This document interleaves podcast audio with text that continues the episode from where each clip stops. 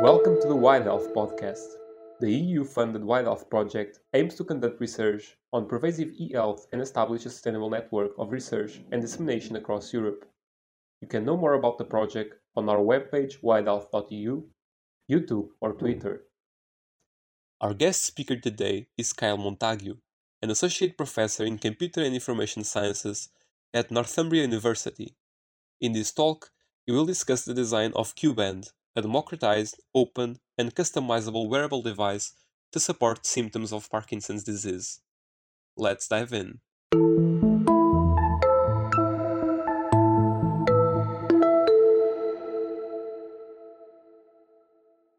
So yeah, I, I, I confessed to Tiago just before uh, he let the rest of you in the room that I, I sort of re-engineered my talk just today, um, uh, partly because I, I didn't think it was up to snuff and I thought there was more interesting things I could say.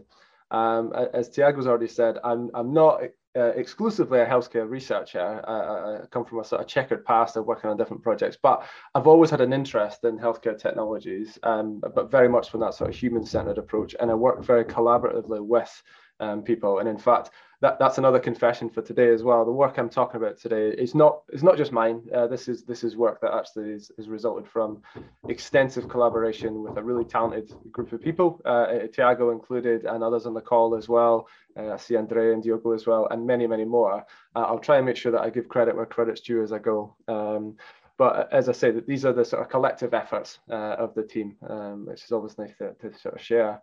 And then the other side to this as well is that actually this um, democratizing healthcare technologies, actually this was a conversation that Tiago and I started many years ago.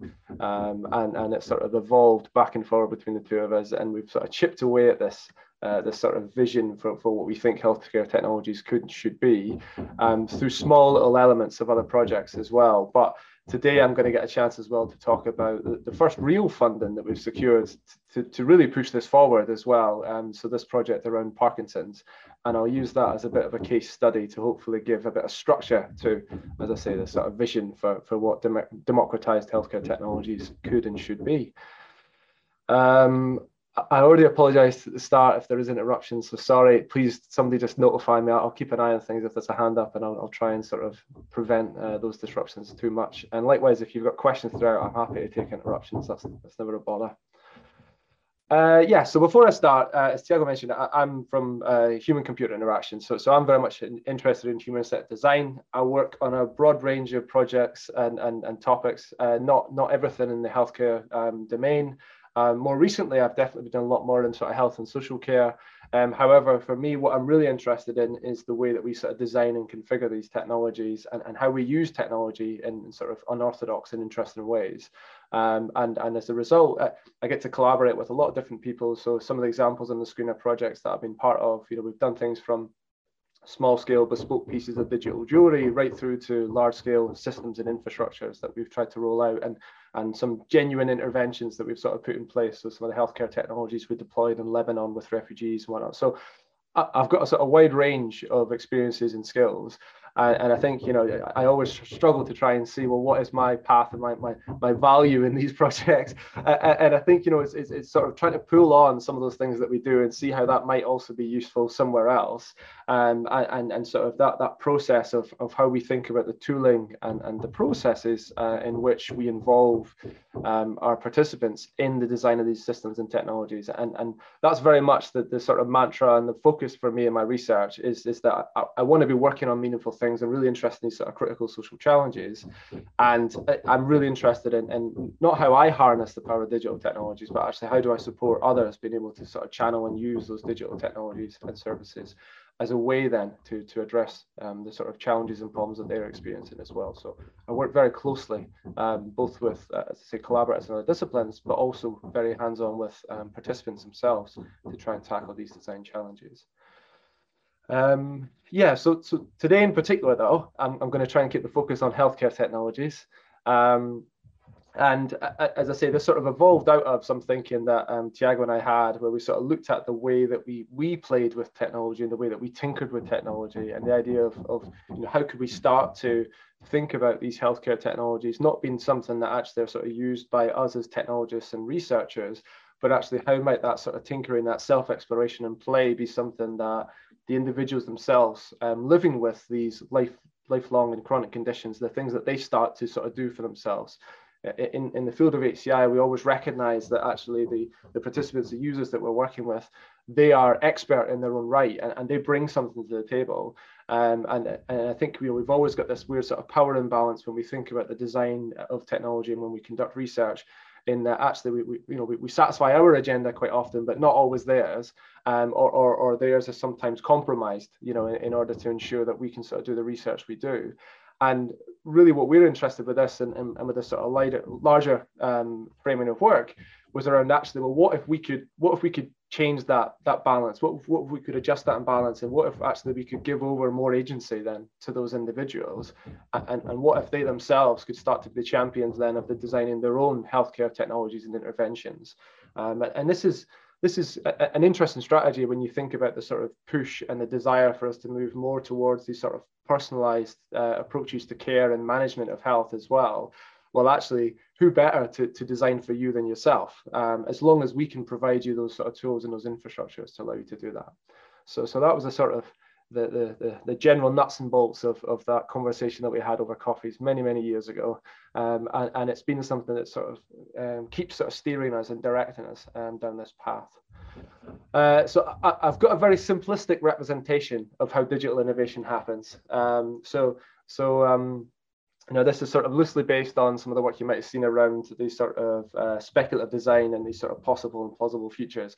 Uh, so, so if we, if we take, um, for example, here our, our, sort of what is possible with digital technology. So, so if we start at the, the, at the point of that invention of that new technology, that innovation, what is possible is, is really open. There's a lot of scope and a lot of flexibility. Um, and then as we start to progress and we start to sort of make decisions and refinements to that technology, what we see is actually is what is possible starts to sort of diminish quite significantly. And instead, we, we sort of find ourselves at a particular target. We're, we're aiming for something. Um, and this is the way that most digital innovation tends to happen. Um, and it's because that's a lot of the time, you know, these things are within sort of small groups. It, it, takes that specialist knowledge, that specialist understanding in order to work with and use those. Um, it takes a long time before these things start to open and include sort of wider groups and those analogous communities. And then a longer time yet before these things maybe even appear in sort of consumer technologies or products that we experience. And by that point, they're so refined and directed at something that actually it's it's very difficult to imagine them doing anything beyond that. Um, and and you know for, for, for a lot of us we, we, look at these things and, and we might think well great that's perfect. That's exactly what i needed. That solves that problem i've got. And, and you know we're the lucky ones that share those problems with the visionaries that came up with those technologies. But actually um, just as there's there's few of us that actually these things work out well for there is a large population of people who actually needed something completely different. Um, and, and, the danger you've got by, by us following this sort of very simplistic way of, of thinking about digital innovation, the way that we create things, um, the, the, the cutoff point at where it's possible then for us to pivot and redirect our attention and, and to achieve those things is much earlier in that process. It's, it's, it's, much earlier in the sort of design and innovation stage. Um, and, and it's not necessarily something that's accessible to a wider range of people. Um, so, so you know, typically we would think about, you know, when these things start to appear and become available to, to mass consumers, at the point where they're almost done. You know, there still might be these tweaks and updates and things happening, but for the most part, it, it's a rounded off product. Um, so, what what we're interested in here then is is you know through through some of this sort of re-engineering or tooling or through alternative approaches to how we design technologies, can we can we reverse time? Can can we find a way then to revert back to, to an earlier point where there was more potential and more scope or or more wiggle um, uh, in in the sort of uh, the definition then and, and uh, of, of those systems, those technologies, those innovations, such that we could imagine, you know, these either projects forking from it or this idea of, of opening up new avenues and new directions for that technology. Um, ones that don't require us going all the way back to the start and starting again. Um, so, so what we're really interested in is saying, well, can we can we bring the users further into um, this and, and earlier into that process?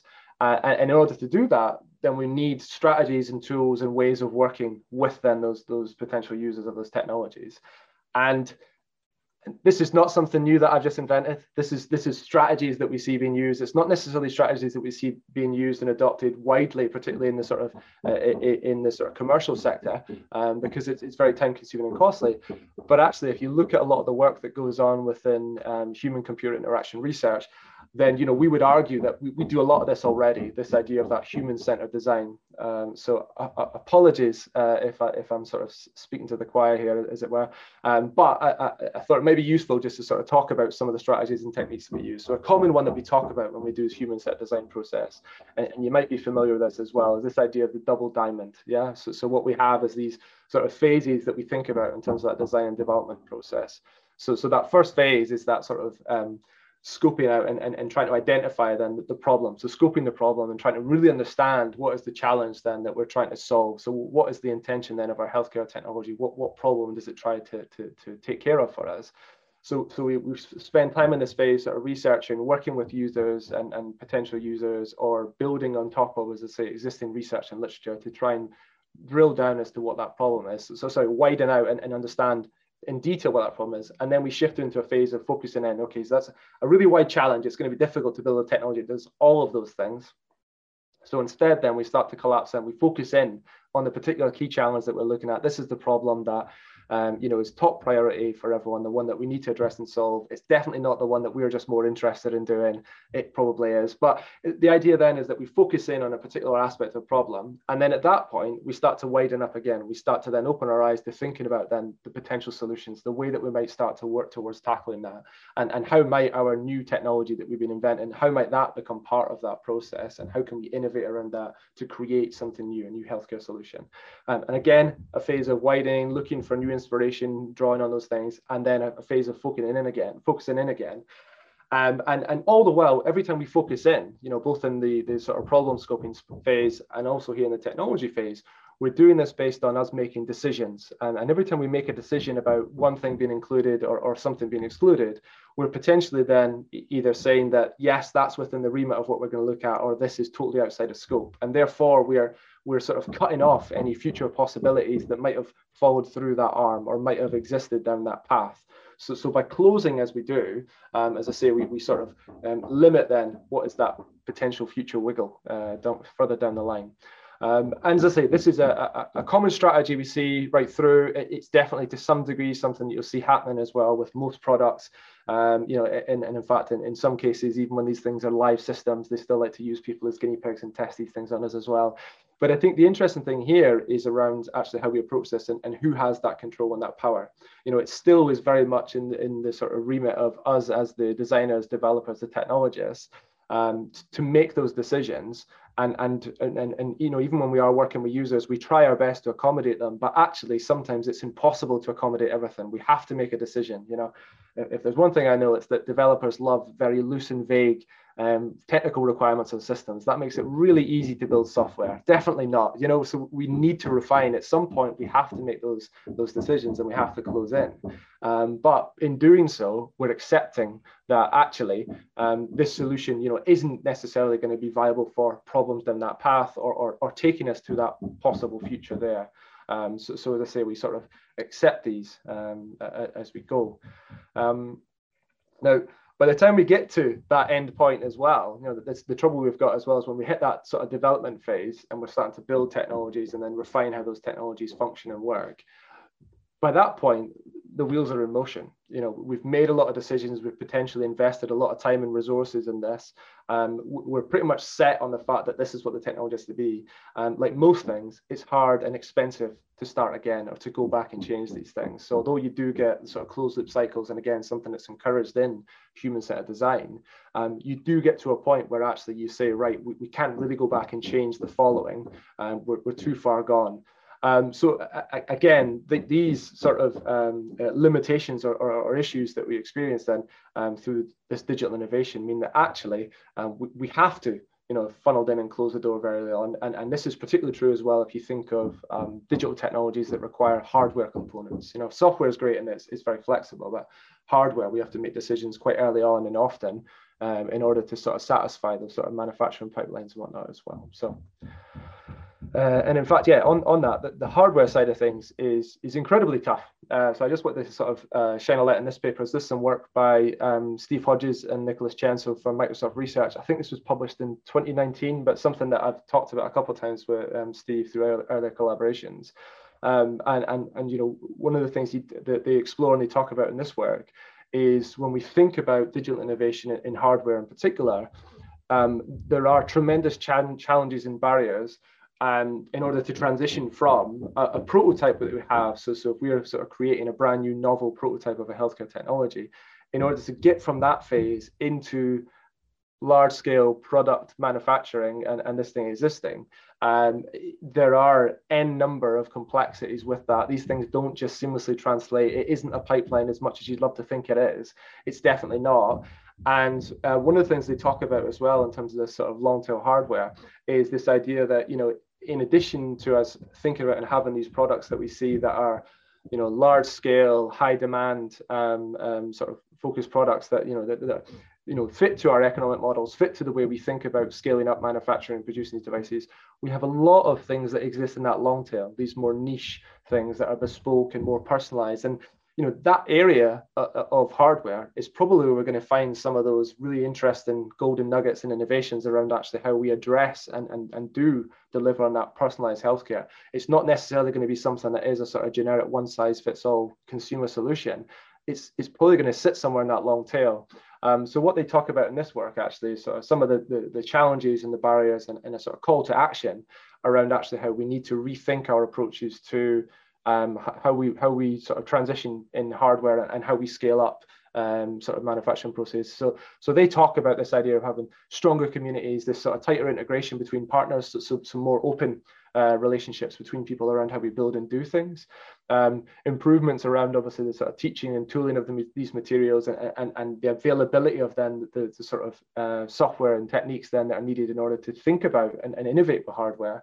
Um, and then the other interesting one was around these sort of new manufacturing solutions for, for, small batches. So what they talked about was this idea of sort of more modular designs and could you could you reappropriate things? And, and again, this is not necessarily something brand new and novel by them. We've, we've seen some examples of that sort of modular constructive approach to technology. And in fact, for most people in the room who tinker with technology, you know, you, will be familiar with development uh, toolkits like Arduinos and Raspberry Pis that embrace that type of approach and allow us to sort of quickly prototype and model things uh, without having to always go off and bespoke build or buy these um, these PCBs, these, these, sort of dedicated sensors and hardware. We've got tools that are available and accessible to us that allow us to experiment with that and do these things.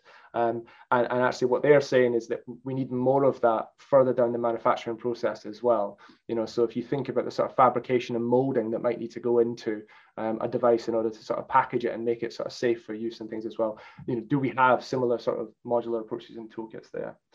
Um, in addition to what, what they talk about in this paper, I would also add that we need a few more things. Um, so, so one of the things that uh, I think, uh, and, and, others that we sort of talk around this project as well, we, we think actually sort of benefits this, is this idea of, of sort of viewing hardware more in line with the way we think about software as well and the approach we take to software. So, so this idea of open source projects and software is definitely nothing new. We, we've had it for, for you know decades. We're starting to see more and more of that in the hardware space as well. And again, this would speak to that idea of those sort of stronger communities, that tighter working together. Um, in addition to that, is there ways that we might think about that reappropriation and reconfiguration of existing pieces of hardware as well?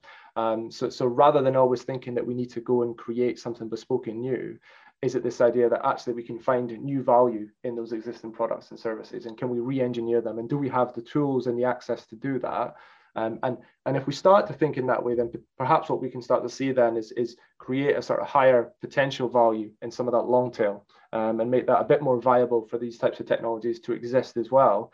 Um, but equally, by doing this, we potentially allow ourselves longer in that innovation pipeline to really decide on what this technology is for. So, so actually we can we can sort of reappropriate that to fit for something else. And as I say, that's definitely a sort of trend and a pattern we see happening quite a lot in in software and, and in sort of um, uh, research in that space as well. You know, I'm guilty of doing some of that research myself. So looking at how we sort of reappropriate and and reconfigure these existing platforms and services. So so what we want to see as well is something similar around the way we think about hardware. Um, and, and, and this, as I say, is a sort of interesting route forward um, to, to how we um, can potentially achieve these sort of democratized technologies. Uh, oh yes, I'm supposed to round it all off into a nice clean vision and make it easy and digestible for you here. Let me try. Um, so, so in terms of democratizing healthcare technologies, what we're really talking about then is giving over that access. Um, so, so it's not it's not enough that I have access to play and sync with these things. The idea is that we want anyone and everyone to be able to have that um, to, to, to afford them that luxury and that ability. So so how can we empower in particular if we think about people living with these chronic conditions? So if we take something like parkinson's disease how can we empower everyone living with parkinson's disease to actually you know use and wield technology um, like like any other tool or material in in the way that sort of is best for them to allow them to have the sort of greatest possibility then of creating something that actually improves their quality of life or helps them to better manage and understand the condition or to learn and explore for themselves rather than what we have at the moment which is a bit more transactional whereby it's designed and dictated and and, and applied to them. So so actually can we sort of um, you know in some ways uh, rebalance the relationship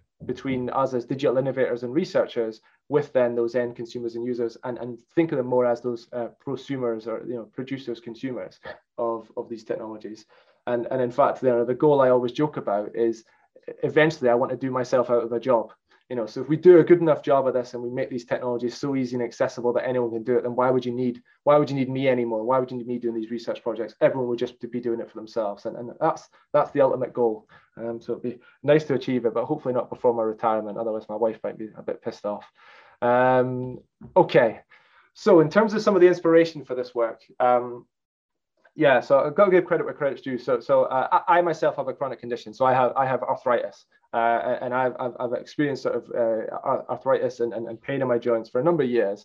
And as a result, I've been really interested in in these sort of support groups and these community groups. I do a lot of self experimentation. I take advantage of the fact that I am a technologist and I try and do things myself one of the community groups that I came across was this group here called Patients Like Me. And, and it is a social network and it's set up for people who are living with um, health conditions to be able to socialize and talk with um, other people who have the same condition as them, who are living with those same conditions. And, and, and, you know, in its in its initial conception, it was about actually just being able to meet people. So so I think actually the founders, um, I want to say it, it, was his brother had uh, was diagnosed with ALS and he wanted to talk with other people with ALS, and that's where it sort of emerged from. But but now actually if you go to patients like me, what you'll see is that they have community groups, these communities of interest around a wide range um, of conditions. And uh, within that, the, these sort of forums, uh, they're a real mix, you know, from, from anything from people sort of exchanging tips and ideas on how to cope with and manage with a condition, talking about, you know, this idea of, of up and coming research, things that look promising, right through to um, groups that are also themselves driving their own research studies and doing their own research studies. And and you know, when I first heard about this, I, I was blown away. This idea of these sort of genuinely patient-led researchers, not talking about co-design, not just talking about that sort of fair weather involvement of participants without really meaning it. This is genuinely um, communities themselves getting together and going beyond just an N of one study and actually trying to organize themselves collectively to, to conduct new studies and research and, and do trials. Um, and and the, the, the really cool thing as well with this is that that space has become um, this sort of this nice boundary where also these um, these groups are engaging and working with researchers um, who are helping them to publish and get that message out there as well. So this idea of, of it not just being something that's happening in isolation, it's not just about that community understand these things as well, but actually they're using this as a way to, to then publish and produce new knowledge and to challenge actually some of the things that are going on elsewhere. And I think there, there are some great examples of them, you know, getting their hands on medications for, for, for particular conditions and drugs and showing that actually that the, the lab studies that were conducted were nonsense, that actually the, the reality is this is the data. So really, really fantastic, definitely worth reading their story what's really cool here is that, um, and I say was inspired with this was that the fact that um, the strategies that people were taking. So, so, so if you read into some of the forums, what you're hearing about is these sort of ingenious sort of make, do, and mend appropriations of how they were making do with um, what was available to them on hand. So, so they weren't. This wasn't a group of technologists who were in here who had sort of just decided were going to do stuff. Some of these were just people who, who themselves were motivated and interested, um, and thought that they could sort of cobble together some some aspects um, that they would need in order to conduct that research. And, and that's a generalization because there are other examples where they have got you know precision built tools that they're using as well, and, and, and it's very sophisticated that relationship. But there are a lot of examples where it, it sort of it's, it's grown from nothing. It's grown from that interest and that itch and that desire, and and from from somebody being motivated enough to sort of find solutions and just find other things out there that they could join together. And and you know some of those examples were them using you know existing bits of technology things off the shelf that they could use to an extent or creating their own sort of questionnaires on things like google forms and other sort of online services as well. Um, and what's been really amazing as I say, is that it sort of it's grown from this idea of self-experimentation and people talking about what worked for them and, and, and what they did to them actively sort of starting to challenge and, and produce then sort of research outcomes um, using you know what tools were available to them, then working with researchers to try and increase their capacity in terms of how they might have analyzed that data or how they also then publish and, and get that information out there. Um, so this idea of those sort of collaborations that take place as well, that, that bringing new capacities into that community, it's a different way of working for us as researchers because actually we're, instead of being in the driver's seat and setting our agenda, the idea is that we really are, you know, the passenger along for the ride that's hopefully trying to sort of pay their way and demonstrate their value and support then the agenda of those individuals and this excites me to no end. You know, this this is fascinating. You know, being somebody who's lived with a condition and and for for years talked about how actually when the weather's bad, my joints definitely feel worse, and then not seeing any research being done on that. Okay, there's been some sense, but but this idea that actually the, sort of communities out there of people who are talking about these things and yet they're not getting attention. Researchers are not funding those things and they're not spending time on it. So actually they've started doing it for themselves, and and, and that's what's quite exciting here. Um, and, and say the other really interesting with that relationship as well is how they viewed then the universities and the researchers. So, so framing us more as a service as opposed to what we typically have, which is us taking from participants. So this idea of what capacity can researchers bring. So we bring that that that trust, that authority, then that sort of stamp of approval in terms of results that we publish, um, and and therefore it gives them the credibility um, in terms of the type of work that they're doing. And that credibility is really important, um, both in in the sort of types of tooling and, and the activities that they use, but also in the way that the sort of results are communicated as well. Um, so yeah, so, so so the light bulb for me as well was okay. Can we then, eh, you know, can I dedicate myself um, for the next 30 years or however long it takes for me to hit retirement age um, to, to, to basically create better tools and processes then to help people at this to, to do this type of work, this type of research. And, and is that then the framing of what a, a democratized healthcare technology needs to be? And that agenda needs to be around not, not just satisfying what I'm interested in, but as I say, this idea of, of how we really open the floodgates um, for, for this type of behavior en masse. Um, and so, so can we can we help them achieve that? Um, other source of inspiration then, so this is a, a really neat um, open source project. Um, so, so this is called Gadgetbridge. Um, you, have maybe used it yourself. So um, a lot of the studies we were seeing in the, the patient study and a lot of stuff we were hearing from participants in conversations was around how they were using sort of personal tracker devices. You had limited access as to what you could get out of those. Um, and, you know, if you, if you didn't know software engineering, you couldn't sort of work with the sort of um, building apps to do things, it was really difficult for you to get at that data um, and you were sort of limited in what you could extract from some of the online services. Uh, that's changed a little bit now, that landscape, but at the time of sort of Gadgetbridge being created, that's what they were trying to tackle and address. Um, so what they have is this amazing open source um, application. So, so you can go, you can poke around and use the source.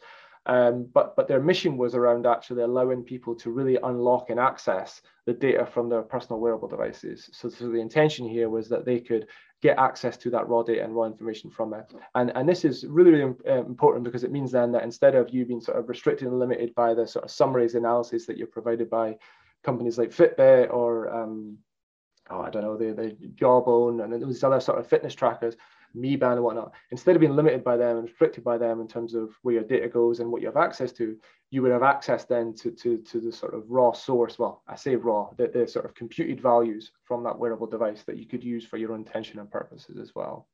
Um, this is great, you know, in, terms of this, as long as you have a smartphone, you could sort of talk to that wearable device and you could extract the data from it and use this. So, so you know, this was ideal then for, for people wanting to sort of do studies, maybe relating to physical activity and movement. Uh, they had a way now of accessing this data.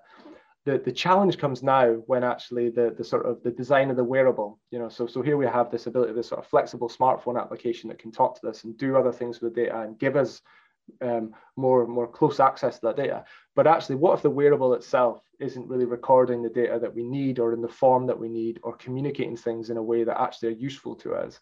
Um, at that point, you know, we're, we're, sort of we're limited, and this is a sort of limitation of Gadgetbridge in that actually what it allows you to do is access the information, but you're still at the mercy of um, the algorithm that's been predefined by Pebble or Mi Band or Amazfit. You know, whatever's running on that um, is is kind of what you get.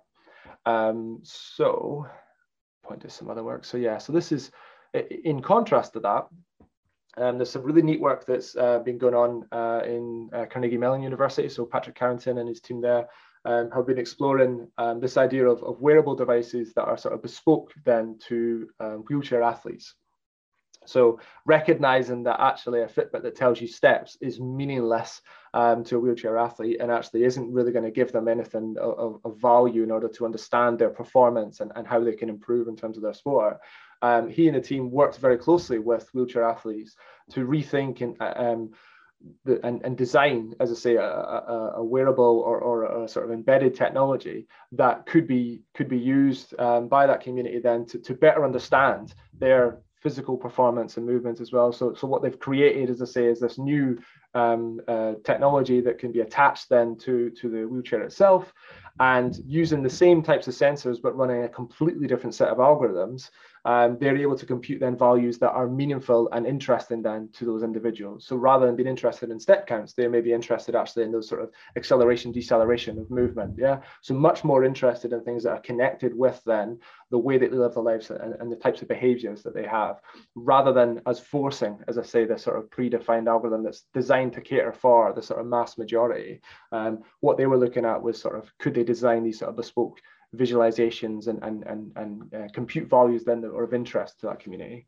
Um, and again, you might be saying, okay, well, that's in this sort of niche long tail of technology, you know, in terms of wheelchair athletes, uh, uh, you know, any anything sort of targeting that athletes in themselves are probably in that sort of niche community. Um, so, so therefore, you know, what's the broad appeal? And actually, that's what's really been quite exciting about this is that the work has continued, and since then they've been exploring actually well, how might these values be meaningful to um, uh, wheelchair users in everyday life as well. So, in the same way that you know we saw these wearable sensors initially being targeted at again athletes for high performance refinement in terms of the way we do sport, to now be in these sort of cheap consumer devices that we have that nag us all the time to, to, to move and do things. Um, well, the, there's the same potential and opportunity here for this bespoke piece of hardware that they've created. So what's interesting here is that they've sort of opened up this, this other potential avenue or route for this thing to be sort of scalable and potentially something that might be a sort of long-term viable solution. Um, the, the thing I, I, will say is I've not been able to find out if this is an open source hardware project technology. I couldn't really find anything on it. Maybe others have heard of it and might know, but I, I wasn't able to find anything where I could access it. Um, but as I say, this approach of creating that bespoke technology is an interesting one. Um, the danger or the challenges with this, though, is obviously is, is the, the high-end costs associated with that. Um, and, and as I've mentioned before, that struggle of, of how you transition through that sort of prototype to actually having then a, a product or service that you ship.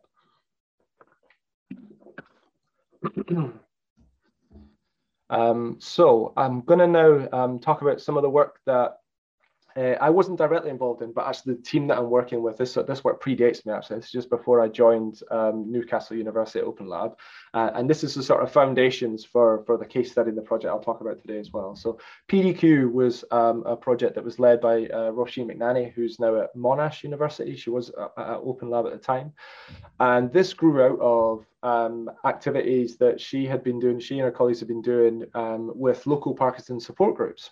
Um, so, so they had been exploring actually um, through co-design, participatory design, uh, possible uses of existing digital technologies. So they played with things like um, wearables like Google Glass. They looked at things that were in sort of speech recognition. Being a speech and language therapist herself by background, they explored a lot of stuff around that. Um, and they were interested to understand, um, you know, you know, where and how people with Parkinson saw these technologies having value in their lives, if at all, and then equally trying to understand some of the challenges that they were experiencing. And one of the things that came up um, across a number of these support groups was this idea that actually a, a, real social challenge for them um, was was actually around uh, related to to swallowing and drooling. Um, so uh, you, you might not realize I, am definitely doing a lot of it now because I'm talking loads, but um, you know you, you, you produce a lot of saliva throughout the day and you have a sort of automatic response uh, that, that allows you then to sort of swallow that saliva. Saliva is really important in terms of your, your sort of hygiene of your mouth. Um, the, the, the, the, challenges we see then in, in some people with Parkinson's and quite a high population experience this symptom is that actually that, that cue, that automatic response to swallow, um, sometimes the, the body doesn't send that and they don't do these. And then as a result, what can happen is the sort of pooling of saliva in the mouth. Um, and, and this can this can then have uh, one of two outcomes. So one is that it might cause sort of drooling, so the sort of external visibility then of, of saliva drooling down your face, which we quite embarrassing, uh, in, particularly in a social context. The other side as well is, is potentially even that choking, this idea of it going back another way and, and causing a sort of choking as well. Um, so this was a problem that a, a, number of people in these support groups talked about. And there wasn't a whole lot of research going on in it. There, there was some interventions. So there was um, uh, sort of in more invasive treatments uh, that existed. Um, so treatments that would actually um, reduce and inhibit then the production of saliva as a way to reduce then the symptom. Um, so, so the sort of the, the, the nice sort of, uh, I guess, a healthcare solution to this was we'll just stop saliva production and then there will be no more drooling.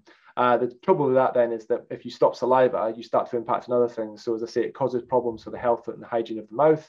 Uh, and, and again, that sort of dryness of mouth can be uncomfortable in its own right. Yes, okay, I'm not physically drooling, but actually I now experience these other symptoms. My quality of life is still inhibited by this.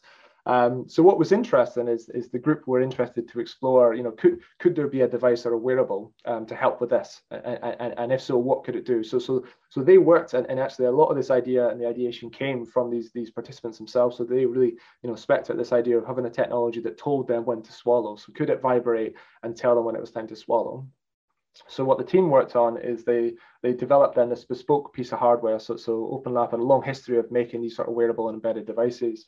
Um, so what they did is they, they, they sort of created this all entire in the lab. So that's a 3D printed enclosure. They're using off the shelf aftermarket sort of straps that are attached to that. So everything was sort of designed to sort of fit within those tolerances. And then the PCB, they sort of uh, hand soldered in the labs themselves as well. And what they had was a device then that um, had a button that allowed you to turn it on and it would periodically then vibrate and it would give that cue to somebody to, um, to swallow and then it would stop and then it would vibrate every time it was time for them to swallow. Um, and then when, when they no longer needed the intervention, they could turn it off. And that was the design of the wearable. Um, so this first study was all conducted in sort of lab conditions where people would sort of use the device for a short period of time. Um, and, and what the team were able to show is that actually this is an effective intervention. This is a useful way of doing things and that actually the cue that was being delivered was sufficient then that, that, that they were able to, to swallow and, and reduce the symptoms of drooling. Um, so, so from that point of view, it was a good success. The challenge then came around actually how they transitioned from this prototype into actually thinking about this. Sorry. Two seconds. I think that might be my builders. Uh, can I get, I'll ask you to wing for me now, Tiago, if that's all right. I'll be two seconds here.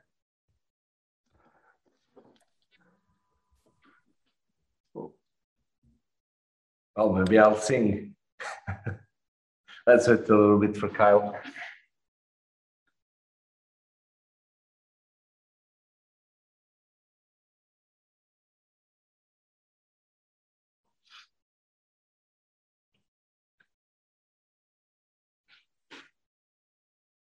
Well, I won't sing. I, I, may, I may tell you that the problem here was obviously that people then wanted to appropriate this and change the type of cues and the type of vibration that, that they would receive or pause it in some of the times. And this was um, completely closed. And so they didn't have any way to, to, to change those uh, and to create more complex ways of interacting with these cues. And then, well, slide is over, so I, I can't tell you what's what's next.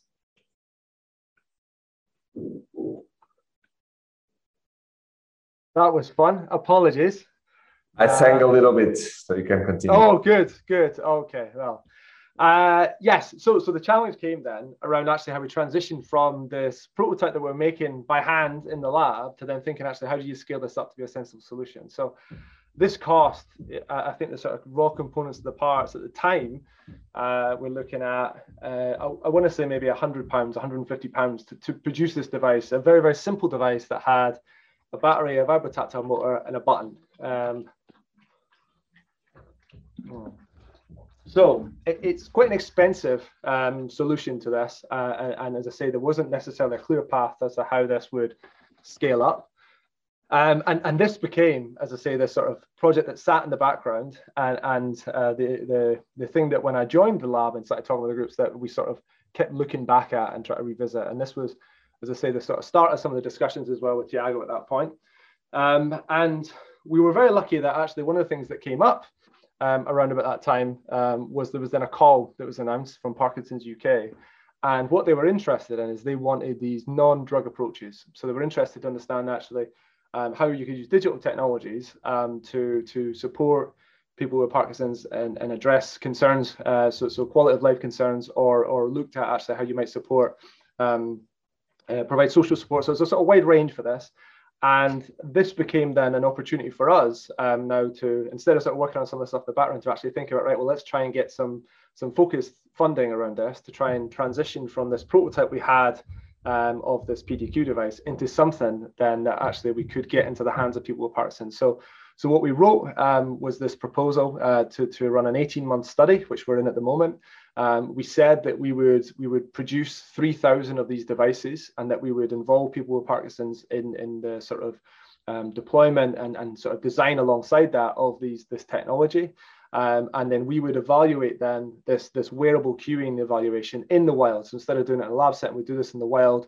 Um, and the other big commitment we made as well is that everything we did, we would make open source. And what we had in our heads was not just that we wanted to make it available so that researchers could access it. We wanted to be at the point where actually this could be something that could exist then as a product. We would find ways then that we could connect up those, those sort of streams to allow this to be a, a, a possible technology and tool that could exist beyond the, the funding that we had for those 18 months? Uh, and could this become then a platform that the people with Parkinson's themselves could build on and use for other things? Could it be something that future researchers might engage with and use? So could we create then um, this sort of democratized healthcare technology as the start then for something different and something new? And, and as I say, that's the sort of the, the, the, big pitch that we went to. Um, and, and, you know what we said that the technology do so the, so the purpose we gave it was around this idea of managing those drooling symptoms trying to find a, a way of doing that in a very sort of discreet and socially acceptable way. And and the other thing was around making this accessible to people. So making this something that, that could be available. So, so it wasn't it couldn't have a really expensive price tag. So as I say, that was our our sort of focus for this. And um, luckily, Parkinson's UK were really on board with this, which has been great. So, so it's, it's successfully been funded. Um, in terms of the people involved in this project, so it's, so as I said before, we work very collaboratively. So in addition to, to working with Tiago uh, and and uh, Andre and I see Ugo online as well, and our advisory board, and Diogo Branco is involved as well.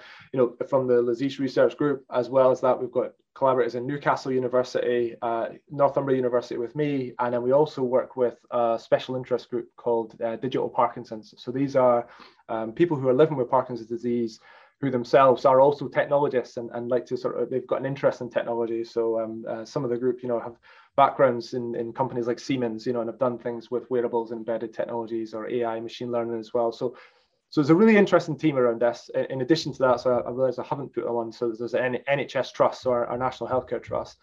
And uh, as I say, the plan for the project is to, to have this be a national thing. So, so we're doing the whole study as remote. We're posting these devices out to people. The apps will be available in the store. And the idea is that the study all happens uh, in, in the real world, which is, which is really exciting.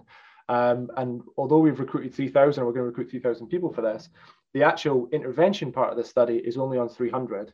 So the wider 2,700 are really there to play with and experiment and think about new innovation and ideas for this technology, this device, and for them to, to really get their hands on with this. And, and that's something that you know you don't normally get to do uh, and, and, early on in this design process where there's still scope to change what might then become a, a sort of product or service. So that was the sort of fun part with this one. Um, so uh, a, a, large amount of time had passed from uh, that first PDQ project where we sort of made the devices to then um, the sort of conception of this, this new one and, and these devices. Um, one of the things we were looking at was obviously was this next generation of these wearable devices. Um, so I think the original project took place in sort of 2016, um, and then we were looking then in I think 2019 it must have been when we when we started looking again at these new devices. Um, and what we came across were these um, nice sort of cheap, low cost um, uh, devices. Um, the, the PCBs themselves were being manufactured um, in, in China, so we weren't doing this ourselves manually uh, in house. um, we were talking with and, uh, some of the manufacturers at the time around how we could potentially leverage some of their existing tooling and molding. Um, so, so the, the sort of tooling around how they sort of print and, and create those casings, how they make sure that they sort of secure them with waterproof and things. That typically is additional cost that you incur, and you have to go through you know extensive design process for that. So it's not just actually designing the onboard PCB; it's also making sure that everything else around that product, right down to the strap and the charging cable, um, all actually have the right tooling and whatnot that are needed. And, and, you know, you're talking thousands of pounds to produce that, even before you've even thought about getting the sort of certifications, the CE marks and whatnot on these devices as well. So the, the, the sort of the, the, the barrier then to sort of getting from uh, what is an open source design that we've been able to demonstrate that works um, and, and is, is entirely feasible and, and has the performance we need to actually get into something that we could ship and safely provide to people. You know, there's all these huge other steps that are in there that, you know, we as researchers don't normally sort of have to deal with, but this was part of our project now. Um, so what we were interested in is, is you know could we could we approach this in the same way that we approached um, software technology so rather than saying we're going to build the whole thing from scratch you know could we could we sort of take advantage of any of the elements that might have been open and available to us.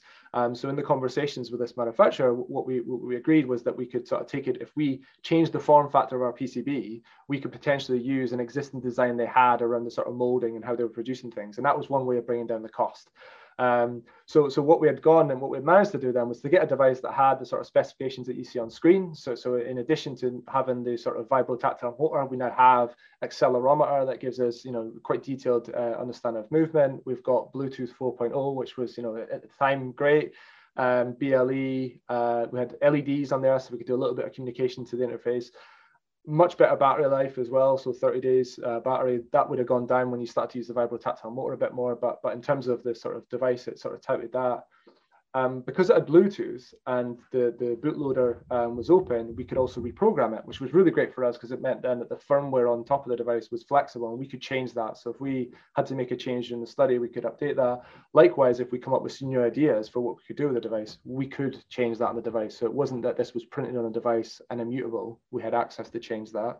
Um, and, and the bit that made us really happy was the price, the cost. So we had managed to get the costs right down. So by, by approaching in this way, we'd managed to bring the cost down to, to sub 20 pounds uh, at the time. So, that, so these are 2020 costs, pandemic and chip shortages have probably changed things a lot. So, so I wouldn't, I wouldn't quote me on what those would have been now if we'd gone down that route, but, but we didn't, unfortunately. So um, one of the things that happened is we, we did some test runs with this and we were doing some of the early development. Um, and because of the relationship we had where we were sort of borrowing and using their existing plans for things. Anytime we did a new batch and new order that was sent to us, there was always subtle differences in changes made to the device. So it might have been the sort of placement of something, uh, something didn't quite this fit the same way it did.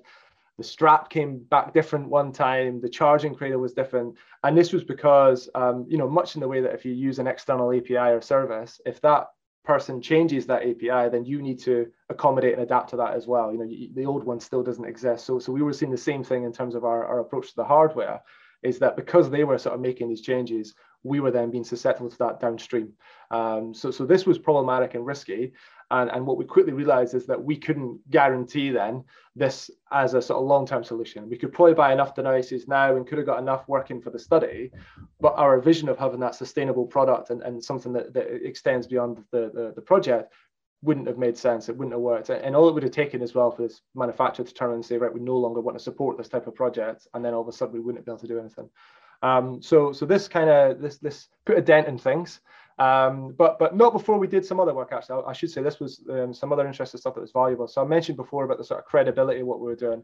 Um, by having this cheap hardware, what we didn't want is for people to, to write it off. So if any of our um, people with Parkinson's did studies, we wanted then that data to be meaningful. So one of the things that the team did, both here in Newcastle, but also uh, Tiago and the group in, in Portugal as well, is we conducted um, uh, sensor validation um, uh, studies as well. So we did signal response, and then there was also the sort of traditional sit to walk stand test as well. So collected data where we compared these cheap uh, wearable devices, these sort of consumer technologies, to um, what were at the time the sort of gold standard physical activity monitoring devices that costed maybe around 160 pounds, so significantly more than the, the, price of the sensor we're getting. And what we found here is that actually they were comparable. Um, so so that, that was really exciting was that not only was this a cheap sensor that, that would have been sort of really good for our project and could be used, it also um, could achieve you know comparable results to to what is the gold standard in physical activity movements. So, so that was exciting for this as a research platform.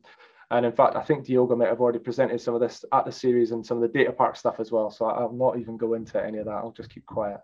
Um, so yeah, so so it, it, was looking bleak in terms of despite our best efforts, we couldn't secure a sort of a, a, a useful manufacturing process for this device. The test runs were always inconsistent, um, and then as I say, we had issues around then that sort of relationship with the manufacturer, sort of refusing to, to sort of guarantee a consistent production then for these what for us. Um, so so what we started to do then was to look around and see well if we can't if we can't build our own uh, uh, and, and sort of use those existing components and do it, is there then uh, an existing technology that might be open enough that would allow us then to sort of put our firmware onto it? So can we take advantage of the, of the fact that the software is nice and flexible, find a device that has a comparable set of hardware that would allow us then to do that? And, and as luck would have it, we found this um, really nice device. It's called an i5 activity band. Um, very similar form factor um, to, to what we had. This one actually had the addition of a screen um, which was nice. And uh, we actually could, what was even cooler is we didn't go to a manufacturer to find these. Instead, we went straight to Amazon and we, we just found random bands that we ordered a bunch of them. And we, we basically tried to see if we could reverse engineer them and, and, and tinker with them. And this one here, the bootloader in it wasn't locked down, which meant that we could imprint our firmware on it. Um, and it was very easy for us to get it up and running again, which meant that we had that flexibility on the device. And what this meant is, in theory, if somebody bought this device from Amazon, they could load our software onto it and they could do it. So now we, in theory, had this sort of sustainable pipeline. So not only did we have a device that could work, we had a way then that we could give people access to this in the future, allow them to do the same as well, which was great. Um, uh, we tried to uh, negotiate um, some terms with the manufacturer these to, to, do a bulk order in large scale and get our stuff printed on it and things as well, and equally to try and secure a sort of long-term pipeline because this wasn't an open source piece of hardware. It just so happened that we could sort of tinker with it, um, but but we didn't get any further with that. Um, and then we did some looking around again, and what we arrived at is this. And I'm happy to tell you this is the one that we're going with, um, not least uh, because we've already ordered 1,250 of them and they're here, and there's another 2,000 coming. Um, but this is also um, the perfect project for us. Um, so, so Pine 64, if you've never heard of them, they're a really great community. So they do these um, exciting open source projects. So they do things from smartphones, tablets, um, like Raspberry Pi alternatives, and they also do this amazing smartwatch, this wearable. Um, and what's really cool about this is it, it, had the things we needed. In addition to it, it had some other cool sensors. There were some compromises. Um, so you'll see here the sort of biggest one being the sort of battery life, you know, by having this sort of different type of display on it.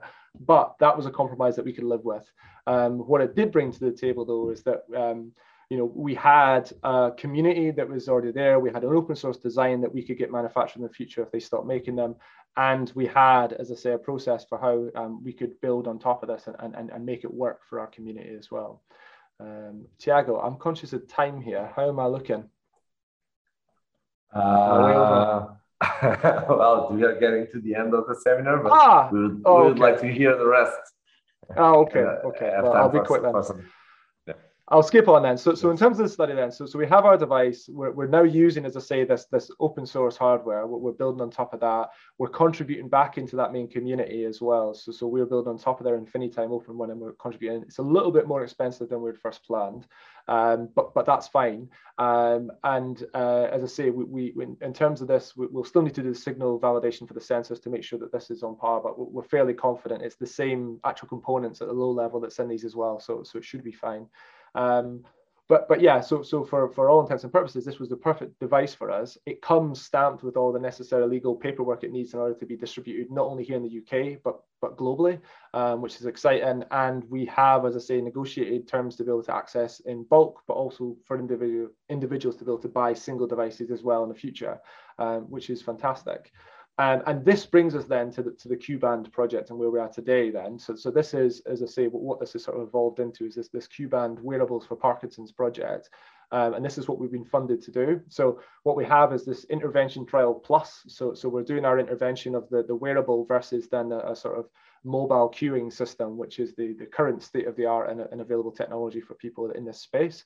Um, we're doing this as a large scale validation then of that cueing method in itself, because that hasn't been done yet. Um, previously, it's only been done in lab settings. And then we're also going to explore then the addition of, of being able to think about and schedule cueing. So this idea of, of, you know, can you can you think of cueing similar to the way we think of our heating schedules or lighting schedules? So, so, so can, can somebody have a device that intervenes at that moment without them needing to think about it as well? And there's some interest from the um, AI researchers working on the team who are interested to say, okay, can we can we infer that type of behavior as well uh, in the future? So, so some interest around this sort of scheduling. And then the other big part of this, as I say, is that idea of, of generating new ideas and excitement around what, what this technology might do in the future. So that's why we've got that extended 2,700 people involved in the project to, to hopefully come up with new things. Um, so in terms of the, the way the relationship works, we have a, a smartphone app that we talk to the mobile phone for the study that's required, but in the future that the phone should work, the, the watch should work standalone. And in fact, you can use even the Bluetooth from your computer to, to program and set it up. So you can just open a web browser and do all that, which means that actually this technology doesn't mean you need to go and buy a thousand pound mobile phone. You could buy a 20 pound or 25 pound band and that could be your intervention. Uh, and so we've got some nice ideas around how that works in the future as well. In terms of the study, um, these two paths I mentioned before, we've got the intervention trial, we'll be doing various uh, questionnaires and surveys along the way. And then we have this other group uh, who are just sort of free living and using the device and, and giving us feedback on that as well and, and their experiences. Um, and then what we also have is, is the apps are going to be in the source for free. So if anyone wants to use it and doesn't want to be involved in the study, they'll still be able to download the app and use it and buy one of these devices for themselves and still use it. So that is that we're making it available. So so we're doing it different. Where normally you would do the research, and eventually you would figure out the pipeline and get a product. But we're saying, right, we're doing it all together at once. We're just going to put it all out there um, and, and, and be open about the fact that this is a platform that we want to build on and experiment on. Um, so yeah, I'll try and distill into some meaningful things for you and I'll stop because I'm way over. Um, so in terms of this democratizing healthcare technology, so, so, so, what we need to be doing is providing opportunities for patients to have meaningful input much earlier in those design processes and throughout that design and development um, process. So in order to do that, we need to create those tools and enable the access that they're going to need um, in order to, to change, adapt and extend our digital technologies in these healthcare interventions. And then finally, we want to consider, as I say, that longevity. So it's not enough to think about your healthcare intervention and what you can prove today to researchers, but actually, can we, from the point of inception, think about this as being that sort of long-term commitment and relationship that somebody's going to make to your technology as well. Uh, so once again, I'd like to thank and acknowledge uh, my many collaborators involved in this work, some are in this room. It honestly wouldn't happen without the team. Uh, I do very little by comparison, so thank you.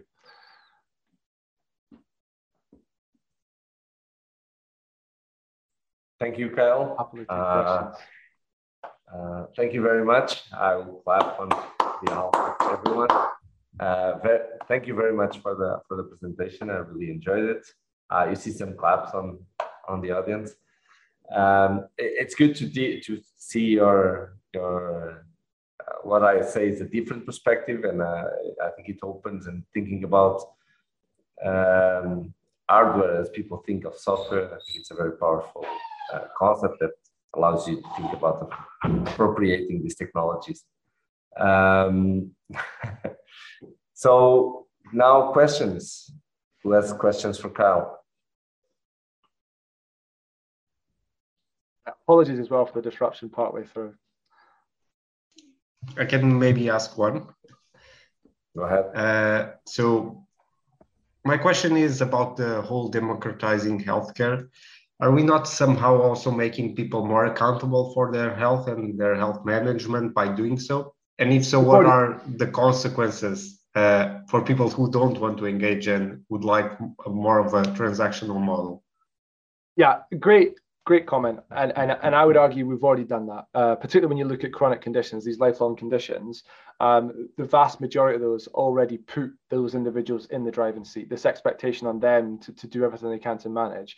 Uh, and then with that, certainly in the UK, uh, I'm sure it's different in other places, the, the support that's available isn't being provisioned by our primary healthcare. Now, organizations like Parkinson's UK are charitable organizations that are filling the gaps. So these are sort of support groups that are run by volunteers. So in, a, in a many ways, you know, the, the, the healthcare support for, for chronic conditions in particular, um, we already have put that burden on the individual because it's not sustainable for us as, as a healthcare to do it internally.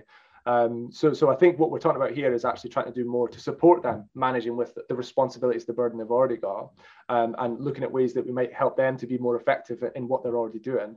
And then to speak to your comment as well about the fact that you know some might be resistant to this. Absolutely, and I think you know I, I don't take that lightly. And in fact, you know your own work, Andrea, around you know people being forced and migrated into smartphone technologies and non-visual uh, interactions. You know the challenges around that. We're going to see the same in spades around using healthcare technologies. That resistance.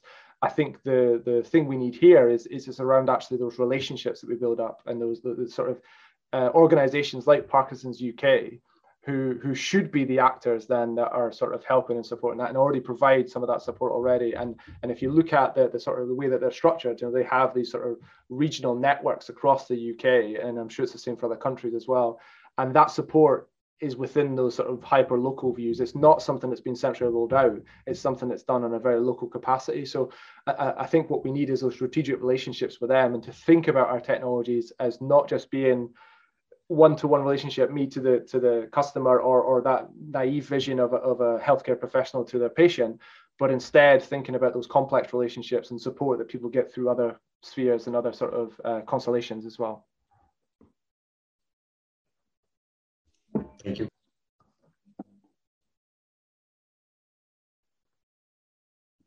Other questions?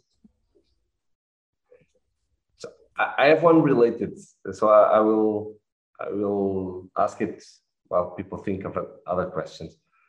So um, if I talk to a physician, people say, yeah, people go to Google and think they know everything. And then this creates a lot of problems. So I've heard my wife talking about this, that it creates a lot of anxiety. People get, think they have all the illnesses uh, just because they use a search, a search engine. So I, I was here listening to you, and I thought this in the past as well.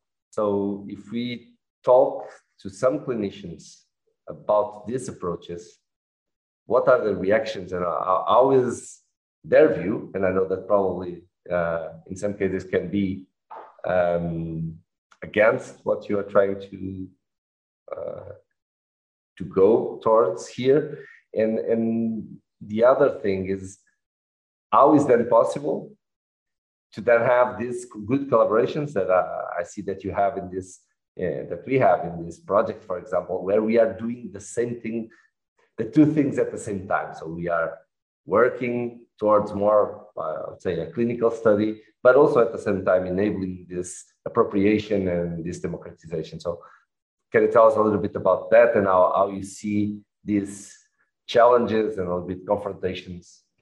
Um, yeah.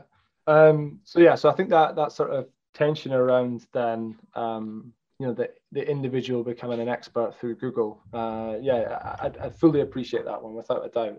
I, I think um, what we hope to try and achieve this, and I guess the intention as well around a lot of these um, health applications, uh, you know, for, for people to download and use on their smartphones and whatnot, is around actually that individual being a bit more better informed about themselves and providing them with potentially uh, a boundary object that they can use to support themselves in some of those discussions. Um, and, and, you know, I, I, would argue that you know, it's certainly uh, in the UK, we're seeing a lot more of this around that sort of social prescribing and and prescription of um, technologies and apps and things. You know, outside of even just the um, sort of research trials, actually as part of the sort of um, the sort of mainstream delivery of our healthcare, and and even our NHS, you know, building and creating their own applications around this. So we're seeing more and more push towards that. I think that the challenge we've got with these is that they're built with a particular agenda in mind, um, and it doesn't necessarily sort of map to the interest then of those those individuals, those users.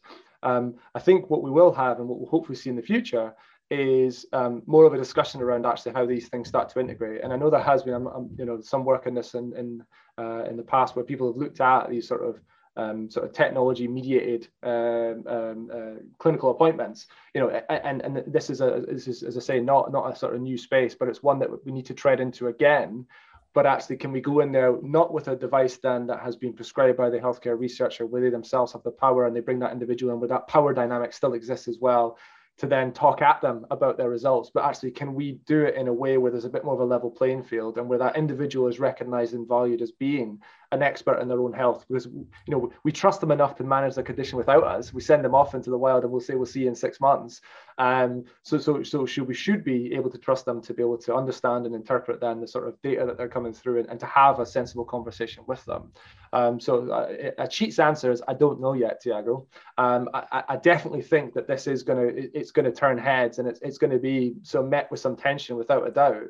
Um, and, and, I think you know it's going to be interesting as well, particularly when you start to think that will will these groups start to sort of challenge and contest the things that we're we're seeing, you know, much in the way that that patients like me did the same, where they challenged and contested those those um, um, uh, papers that have been published in the sort of drug trials but equally, I would argue that might be then a role for us. You know, we, we talk a lot about, and I see Hugo's hand up as well. So you know, talk about these sort of universities as a service, and, and this idea then of actually what's the capacity that we as institutions and we as researchers might bring in media in those relationships as well. So can we provide the tools that provide that trustworthy information as opposed to it being bad information they might find in Google?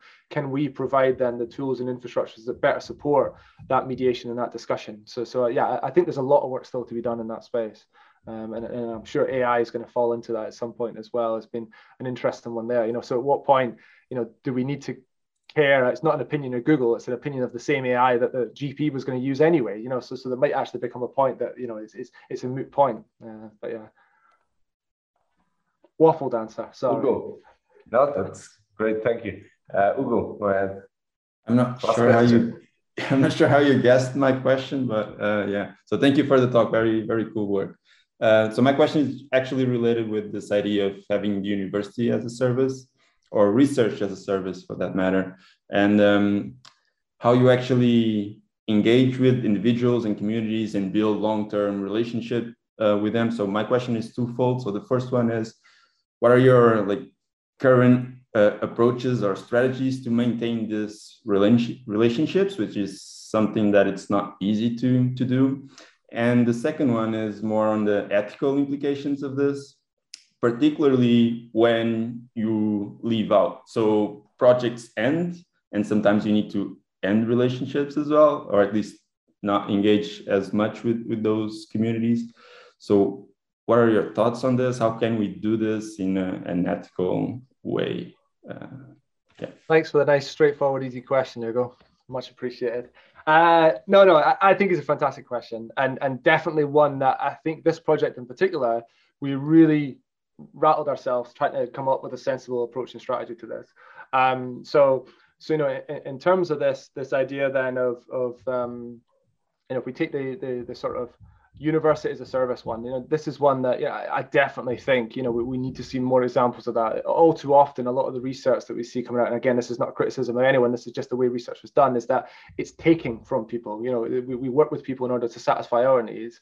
Um, one of the things that we've tried to sort of do in this work and in previous works, you know, taking the sort of digital civics approach is actually looking more at this idea of the value of capacity that we as researchers might bring and what is the value that that research might bring to those individuals or those communities.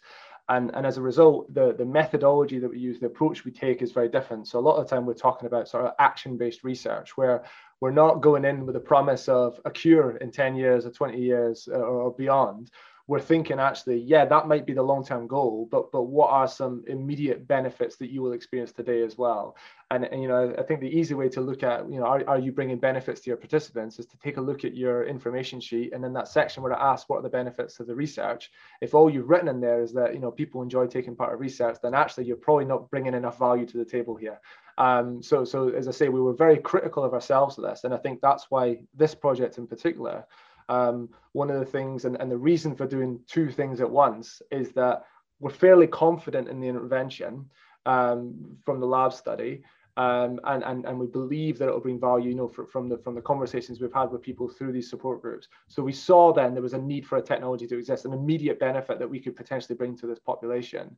Um, and and you know, if it turns out that actually that technology isn't as, isn't more effective than the than the um, smartphone device, it still potentially brings something to the table. They maybe didn't have that smartphone device, or, or they maybe weren't using it for that purpose. So so I think from that point of view, with this one, we looked at it and said, right, that's the immediate benefit. Um, we also saw this as, as a potential seed to start other things. So, so by making it something that was theirs, the, the design of the technology as well puts the data in their ownership and control. What we've tried to set up is the ability for them in the future to have a bit more power and agency in future conversations about research that might happen either within their community or as they interact with other researchers as well. Um, and, and I think that's that transformation that we're going to see everywhere around this relationship and that university as a service is that actually we're, we're not just going to be the ones that are going to take anymore. We need to be a bit more relational in the way that we work. Um, so, so, and then to go back to the other one around actually when the project ends and we disappear, and I kind of hinted at that. So one of the things that we we wanted was to make sure that actually it wasn't just us. So, so the partners we've involved, the Digital Parkinson's Group are a group of individuals who live with this condition who are committed to this, and, and they will always be committed to this, and, and they are a strong community of people who are interested in working in this.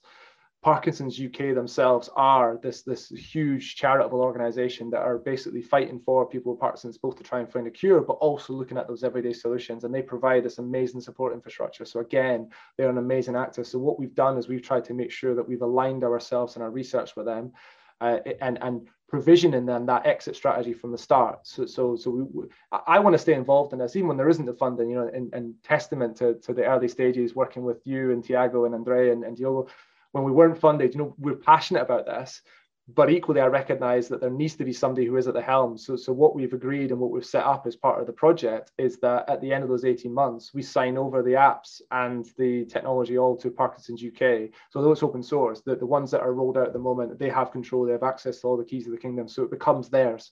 Um, and, and, and then we are then still involved, but on the outside and and the hope then is that that's a commitment then for them to do more with it as well and that's the way we've sort of built it and talked about it with them and what we wrote into the grant so so i think that's the other strategy you need is is um, not necessarily taking the role in building that capacity within a community, but this idea of, of trying to level up that community and, and recognizing that when you step back, there is a void and there needs to be somebody that fills that role. Um, and that negotiation, the earlier you can have that and, and the more you think about that, the, the, the better your possibility then of sustaining these things. I think I got them all, hopefully. Cheers. Okay, everyone, thank you so much for coming and thank you, Kyle, for the interesting talk and the response to the questions. I look forward to seeing the outcomes of this project. Me too.